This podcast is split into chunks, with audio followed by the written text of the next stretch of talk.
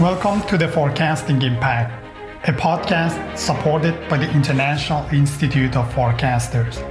This show brings you the most inspiring people to discuss a wide range of subjects on forecasting science and practice in business, society, economy, and education. Thank you for choosing to spend some time with us today. Hello, everybody. Welcome to Forecasting Impact. My name is uh, Mahdi Abolghasemi, and I'm your host.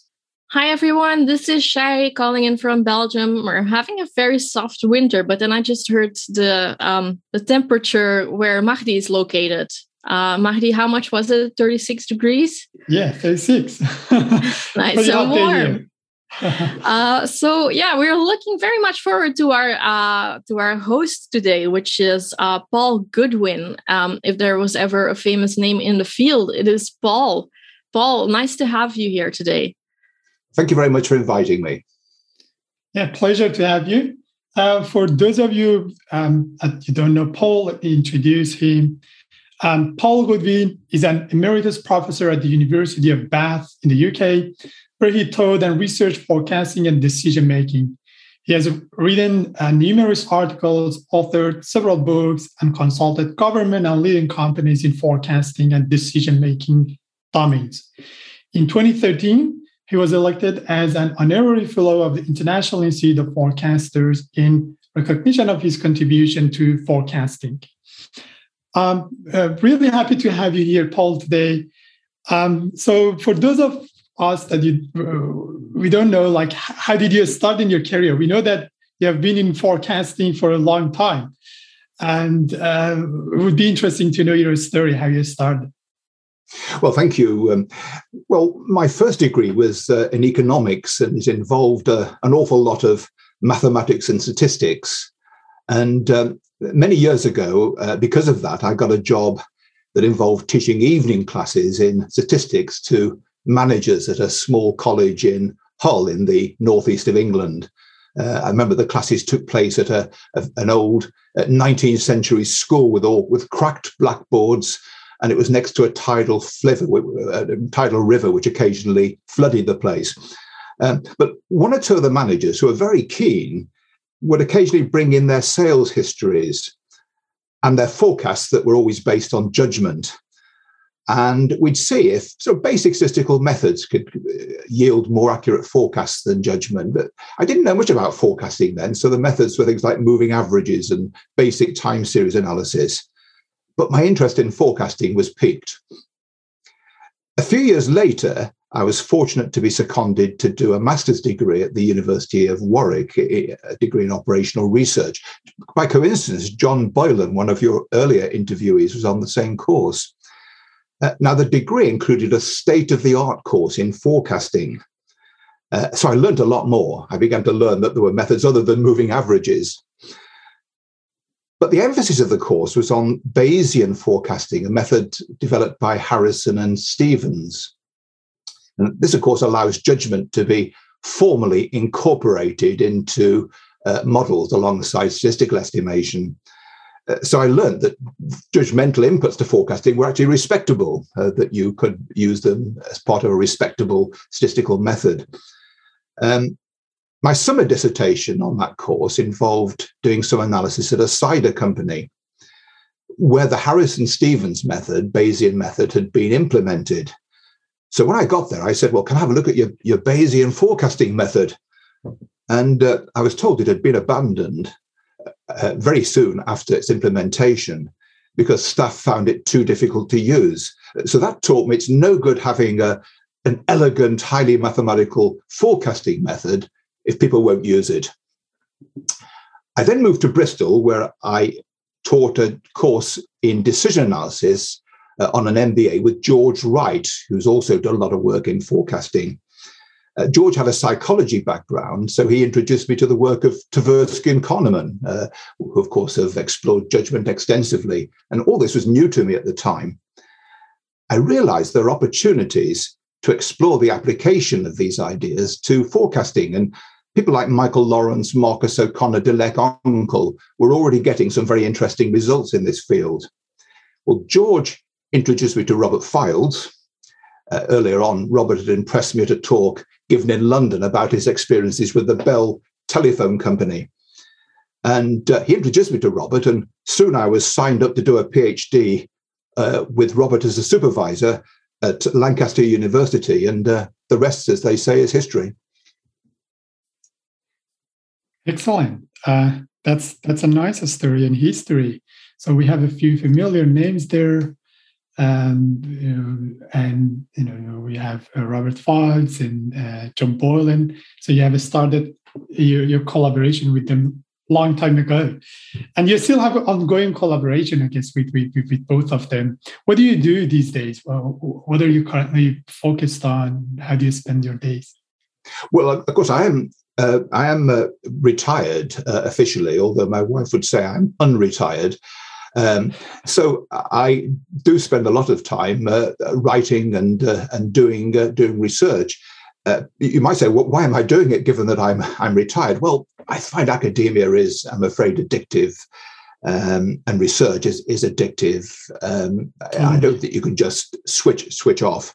I, I, I enjoy teasing findings out of data, uh, uh, testing theories, uh, giving the odd guest lecture. Uh, and I enjoy the writing process as well. A lot of people hate the writing process. I, I really enjoy it. And, and, again, I enjoy collaborating with colleagues. It's, it's great to keep in touch and discuss ideas with people. Um, and the thrill of having a paper accepted uh, after all these years, that's never gone. It's always a great day if you have a paper accepted, particularly if, it's been through a few revisions and you've you've struggled with it and tried to improve it. It's it's a it's a great feeling getting a paper accepted. Uh, so it's a bit like a drug. Um, but but I don't. Of course, I, I, have got more time to do research now. I'm retired. I don't have student grading or marking to do. Um, uh, so I do tend to confine my work to perhaps mornings or a few days days a week. Um, beyond that, I set myself the objective when I retired. I'm, i must get fit. Uh, so I, I do uh, quite uh, intensive exercises most days. Uh, despite my advanced years, I've taken up running. I go out running. Um, and in fact, this evening I'll be plodding around the um, dark lanes of southern England uh, with the local running club. And uh, on Saturdays, I, I, do the park run with about 150 other people. So uh, it's a mixture of trying to keep the brain active and the body active. Um, uh, I think the two things complement each other, hopefully. Well, I, I remember that you've been working on that for a while because I remember the ISF in Santander in Spain um, that um, you inspired many of us to buy a Fitbit um, and um, that you were running at home on um, uh, not on a treadmill, but on a on a cross trainer.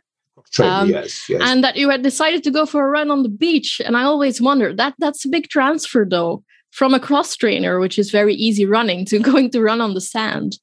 Uh, so, but you're still keeping it up. You're still running.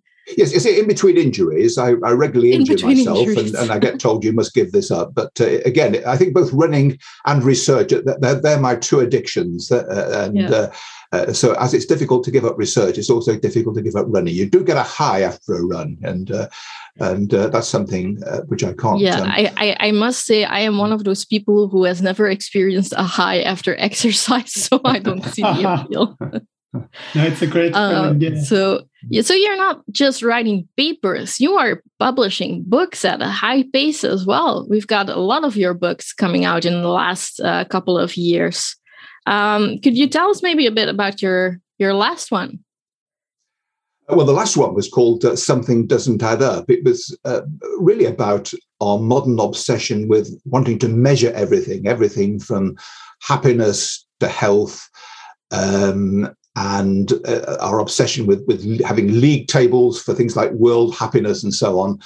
Um, and indeed, our obsession with Fitbits. I mean, I, I, I, we need, do need to quantify everything, and it's a feeling as if it's not quantified, it hasn't happened. So, for example, uh, on occasions, I've done a run and got back home and been horrified that I haven't been wearing my Fitbit.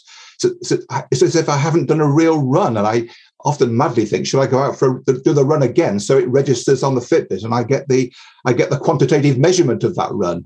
So the book is really all about uh, our obsession with uh, numbers Um, and although this is good in many ways, uh, the limitations of, of, this obsession. So it's called Something Doesn't Add Up. It was published by Profile Books a couple of years ago. So I, I have that one line here next to me. And also, of course, and you know this already, that I'm a very uh, heavy fan of uh, Forewarned, um, which I like to recommend to my students when they want to know all about biases in forecasting. Um, but you've also written a book recently, um, Profit from Forecasting Software. Now, I have to admit, I haven't read it yet. Mahdi has. Yes, I've read um, that fully. yeah. Okay, so Mahdi, maybe you can take over from here for uh, yeah, for this line of questioning. no, that's an excellent book. Really easy read. I enjoyed reading this book, and you know, um, just a few nights I spent a couple of hours, and uh, I was you know into this book. And so, um, Paul, uh, who did you write this book for, and what was your intention from writing this book, first of all? Well, if I can go back a few years to the early 1990s when I was uh, working in Bristol, um, I was asked to run a training course for uh, uh, one of Britain's largest telecom companies, a, a training course in forecasting. And I was asked if I could cover topics like uh, simple exponential smoothing and I actually lost sleep before the course. I thought, well, these are professional forecasters. They've been working for years. They're going to be experts in basic forecasting methods. And I actually had, I envisaged scenarios of them storming out of the course saying, you know, this is all trivial. We've been doing this for years. Why are you teaching us these methods that we're familiar with? In the event, the course was a great success. All the people on it said how much they'd enjoyed it, how much they'd learned. And one of the attendees told me, We've been using simple exponential smoothing for years. We always wondered what it was. They'd been using it on the software, they'd been pressing the simple exponential smoothing button, but no idea what was going on under the bonnet of the computer, so to speak. Um, so I've come across many people who find themselves in forecasting without any uh, training or support, um, often these people have a non-technical background. They're often experts in their markets and, and, and their products and so on, but they don't have a technical background. Uh, you can all uh, imagine a scenario where a person is in the coffee bar at the wrong time on a Friday, and the manager walks in, uh, picks them out, and says, uh, "Our forecaster has just resigned. Can you be our forecaster from next Monday?" Um, uh, and then they're, and they're, thrown into this job with no background, no, no experience, and, and, no technical knowledge. So the book is really aimed at people who find themselves in this position. They're, they're, they're given software to make forecasts, but they they have limited knowledge of, of forecasting, um, and they want to know uh, what happens when the computer crunches the numbers to produce its forecasts. They need to know the advantages and disadvantages of different methods um, and, and, what the advantages are of different accuracy measures, for example. And um, they may be unfamiliar with terms like autocorrelation or multiplicative seasonality or R, measures like R squared. Um, and they also may want to know when is it permissible or when is it, when is it advisable to make a judgmental override to the statistical forecast? Uh, when should they do this and when they should not? So it's, it's really designed to be an easy read uh, familiarizing people without a formal background in technical forecasting uh, with the methods and what their uh, pros and cons are. Yeah, it's an easy read indeed. Uh, so you talk about you know the, the, the, software in the book. So one part that I was reading the book, you mentioned that automation is not always useful. So we've got to be careful uh, with automation. So could you tell us um, you know, with all the things going on now, we are moving to automation, and everywhere you hear about machine learning model as well. But could you tell us when we should be really careful about automation? Yes, uh, well, I think that the, the, the, there are several problems with, with automation, especially highly technical automation, in that it is often not explainable, and uh, managers may not accept forecasts if they don't understand their rationale, and they may therefore resort to overriding the forecast with rough and ready judgment. So that's that's one problem with automation. The other problem is when you have special events or or fundamental changes. I mean, COVID has produced examples of this sort of situation. where automated methods may go on processing past patterns and project these forward uh, when, of course, those past patterns are no longer um, relevant or are providing a very poor guide as to what's going to happen into the future. The ideal, I think, is to allow automation to run on. I mean, many companies have thousands of forecasts to make. You, you can't produce those forecasts individually using judgment. So I think the thing is to automate the bulk of your forecasts where appropriate, but have a management by exception system where you have things like tracking signals, picking up the odd forecasts that are going wrong and allowing people then to apply their judgment or to review those forecasts and analyze why they're going wrong. So I think automation is great for routine forecasts, routine situations, stable situations. Um, but you do need to identify uh, the situations where uh, you need to intervene and examine why those why the odd forecasts are going wrong. Yes, and, and that's something that um, our field is, is really focused on is that the fact that the judgmental adjustments are still going wrong. And we're having a hard time really finding, you know, a, a one size fits all solution as to how to stop people from making those wrong adjustments. And it reminds me of one of your papers. It will be 10 years ago now, I think, 2011, on restrictiveness and guidance in support systems.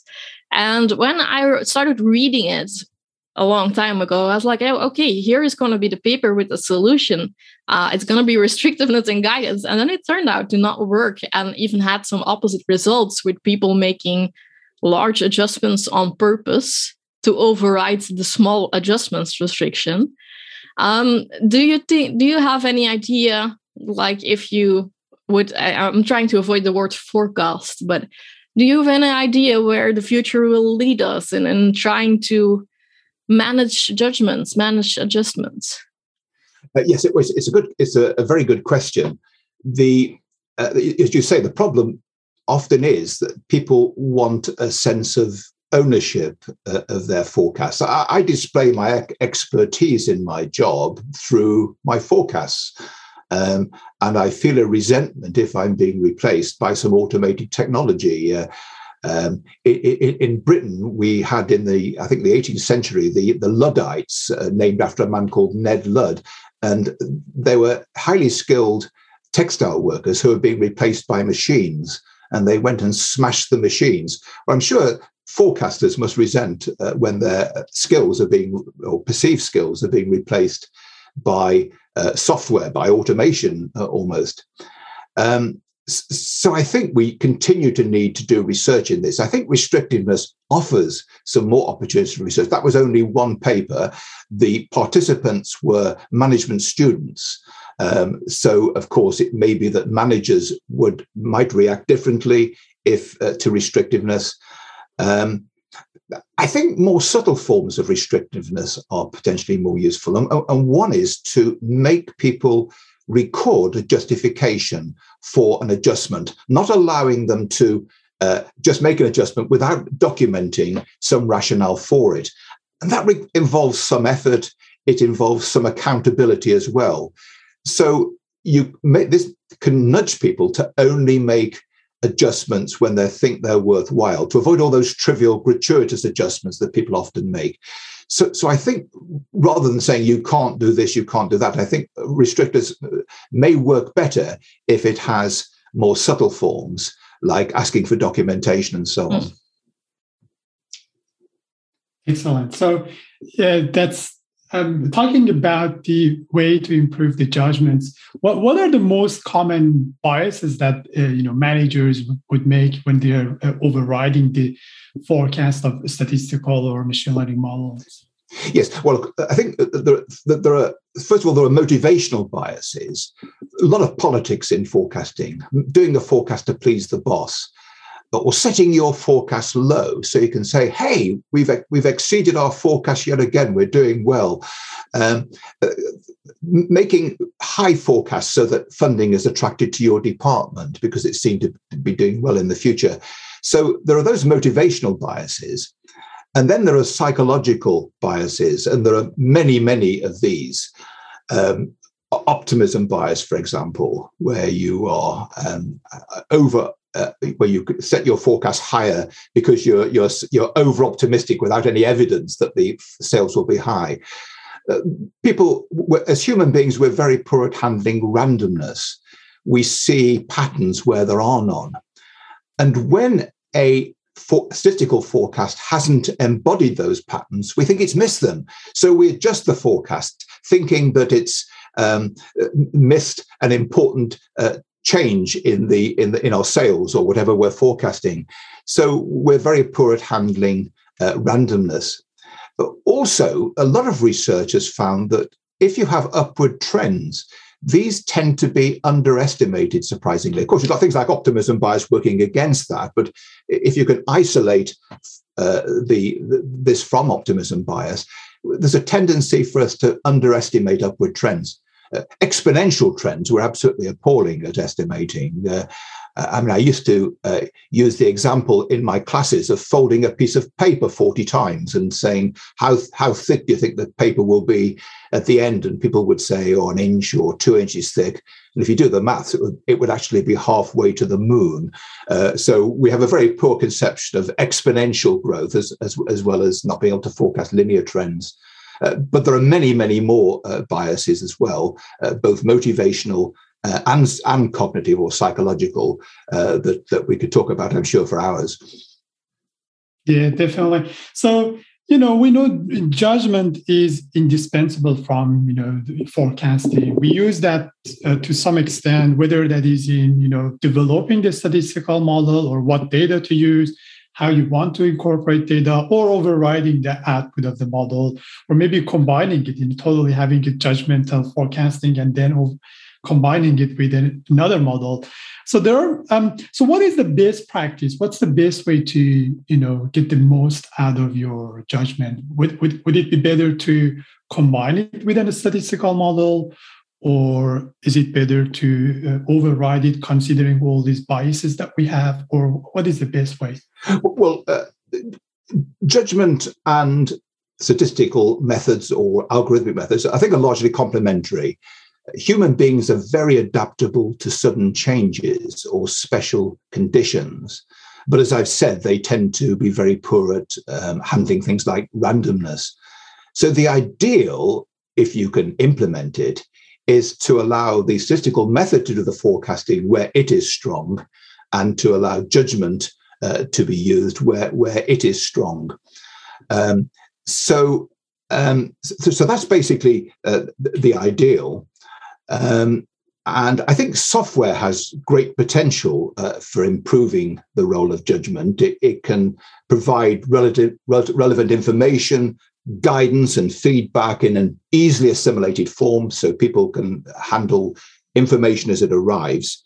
Uh, and it can facilitate things like decomposing the task into smaller bite-sized chunks. Often a judgmental task is complicated. Software can help to break it down into separate judgments, which may be more, more accurate.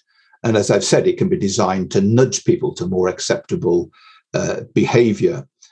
Um, there is, I think, however, a, a problem at the moment. A lot of our research has been in, into how software can be used to improve the role of judgment in forecasting. Um, but software companies are commercial enterprises. Um, they need to make a profit. Uh, designing and producing new software is expensive, and there needs to be a, a demand uh, for it. Um, now, many managers would resent uh, having to be being forced to document reasons for changes to forecasts or being restricted in some way or, or, or whatever. So there's probably not a demand for uh, effective uh, software uh, products in many cases. And if not a demand, software companies aren't going to produce them. So most software these days is sold on the basis of the statistical sophistication and accuracy of, it, of the methods that it embodies. And there's therefore limited support uh, for the role of judgment. There aren't many, if any, um, current uh, commercial software products which do provide these supports for judgment, I'm afraid.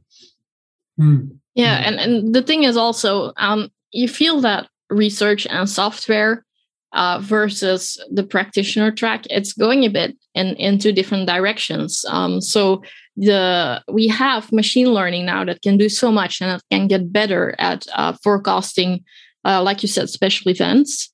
Um, but the thing is it's becoming more and more of a black box so while they are being sold on their heightened accuracy um, and speed and processing power um, there is very little attention being paid to well at, at least i presume by software companies to the acceptability of the forecast because it is um, it is a black box. It is similar to what you said in the 1990s when they uh, used exponential smoothing. They simply pressed a button, um, and something came out.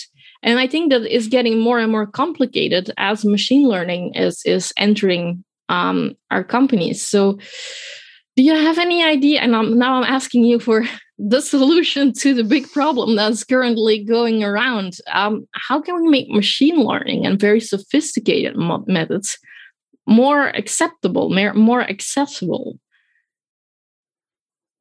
Well, it is a, that is a very big question. I'm not sure I, have got the uh, perfect solution.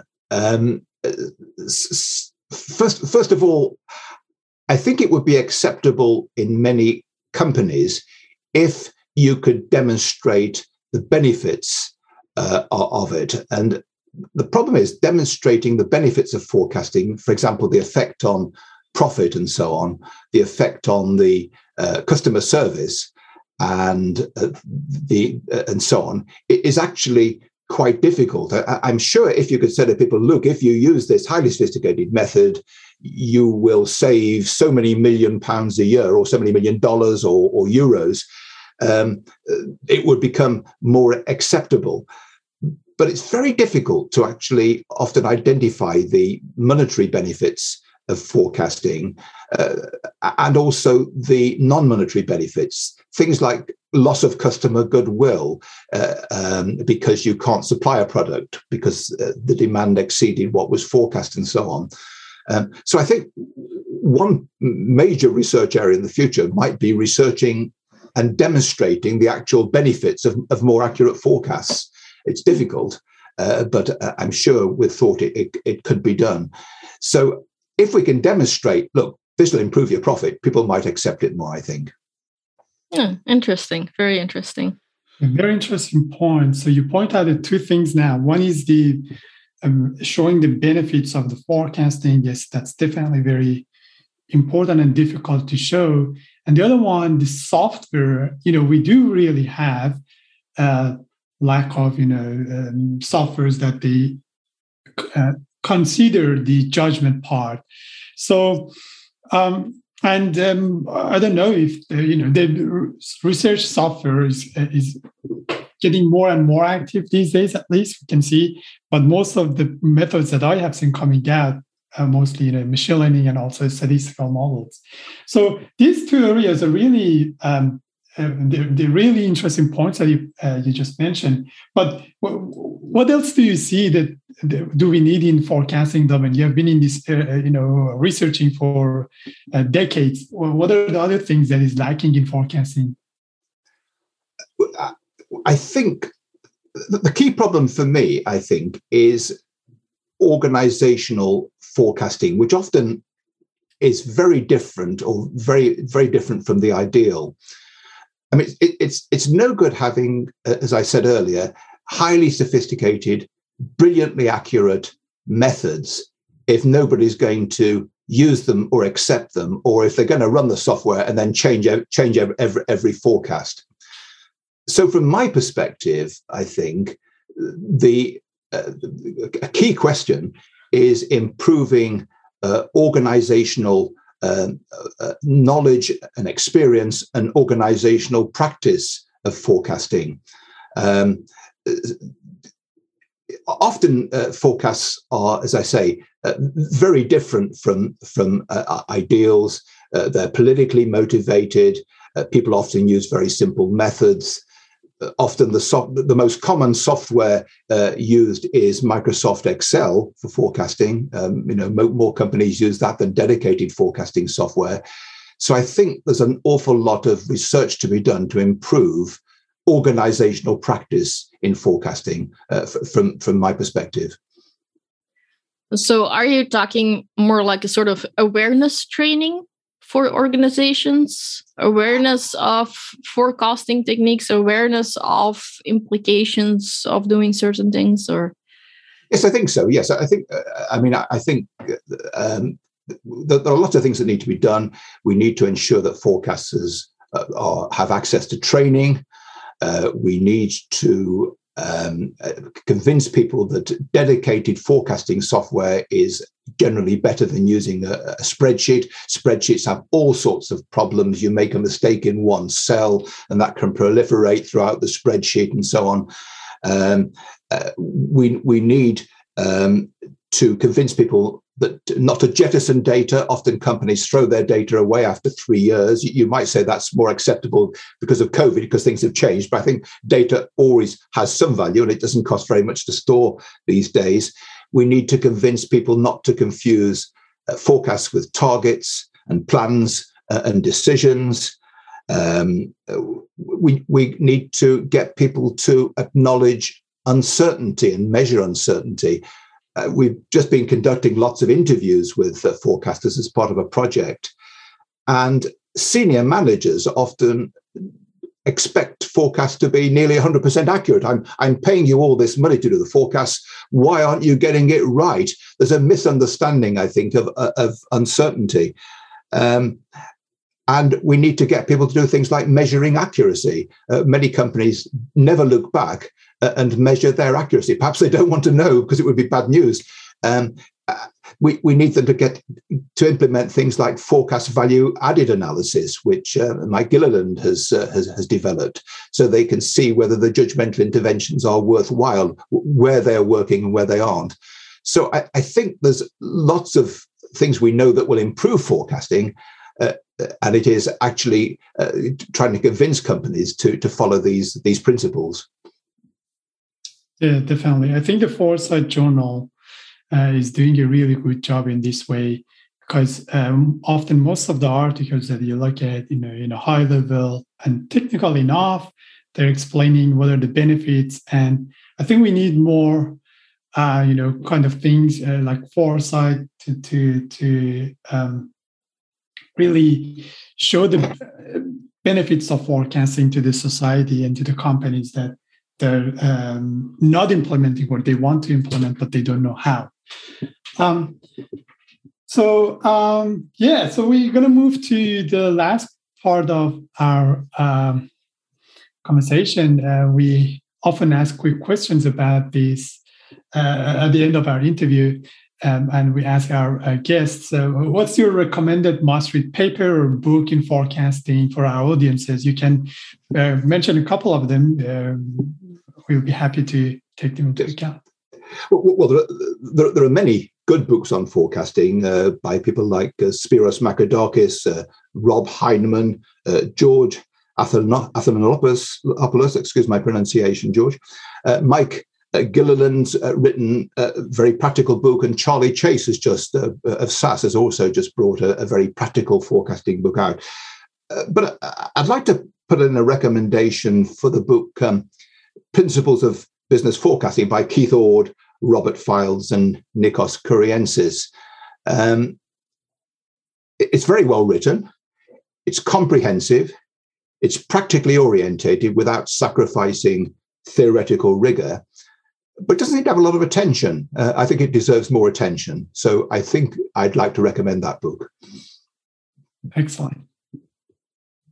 I, I have it on my to read to read list, and I thought that you know when the pandemic started, my to read list is finally going to shrink instead of grow. But the opposite has happened. Like I, I need multiple tables now for all the books that I'm planning to, to still read. Judgmental bias. yeah, it's over optimism. It's over optimism. Yeah. Yeah, I think I can never get into my uh, reading list uh, to finish mm-hmm. that. It's you know getting bigger and bigger in my iPad and also in ebooks and yeah. So, but thank you for recommending this book. Definitely.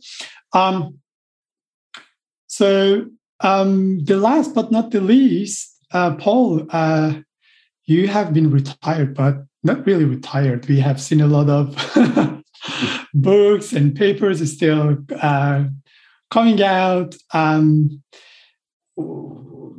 how does your day look like? What do you do these days? And except for you know, except for the running part, is yeah. there something else you would like you like to do during the day?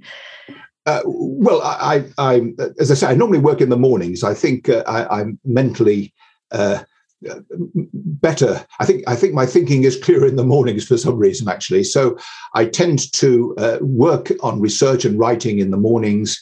Um, and then there are uh, many other things, uh, obviously fairly common things like reading fiction.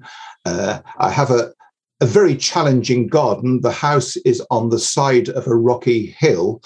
Um, one of the slopes is 45 degrees. I've rolled down there a few times. Uh, so a very challenging garden. That can take uh, quite a lot of, lot of time uh, as well. Um, and uh, I, you know, w- w- the day goes by. It's uh, it's it's a cliche to say uh, when you're retired. I don't know how I ever had time to go to work I used to think, well, people are making that up. Uh, now I understand uh, that uh, it is an accurate uh, description of retirement. And maybe it's Parkinson's law that w- work expands to fill the time available. Uh, I don't know. Uh, but um, I, I, can tell you this I, have never had one moment of boredom uh, since I've been retired. I thought retirement might be peeping through the curtains at the neighbours to see if they put the bins out and this sort of uh, stuff just to fill the time. I, have I've not had one moment of, of boredom. You're um, not keeping an eye on the post being delivered, or. Uh, no, uh, uh, no, I'm not waiting at the door um, for half an hour before the postman arrives because it's the most exciting, most exciting event of the day.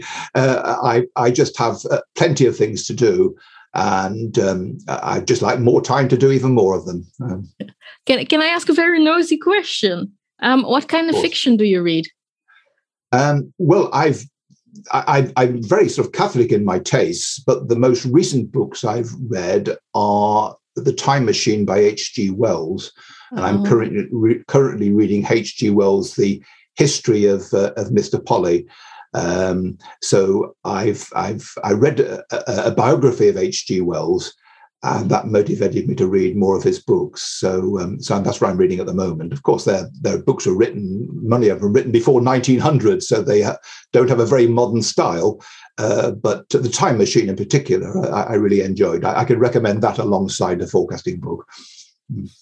And it's kind of appropriate, like the Time Machine forecasting.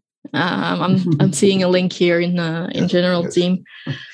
Um, okay, so thank you so much for for being here and sharing your story with us and sharing like a little peek into your what your life is like at the moment uh, we are looking forward to more books coming yeah. out to keep us uh, to keep us busy to keep us entertained and um, yeah it was it was absolutely lovely having you here for a chat well thank you very much for inviting me i've enjoyed talking to you as well thank you uh, thank you so much, Paul. Keep up the great work and the enthusiasm that you have.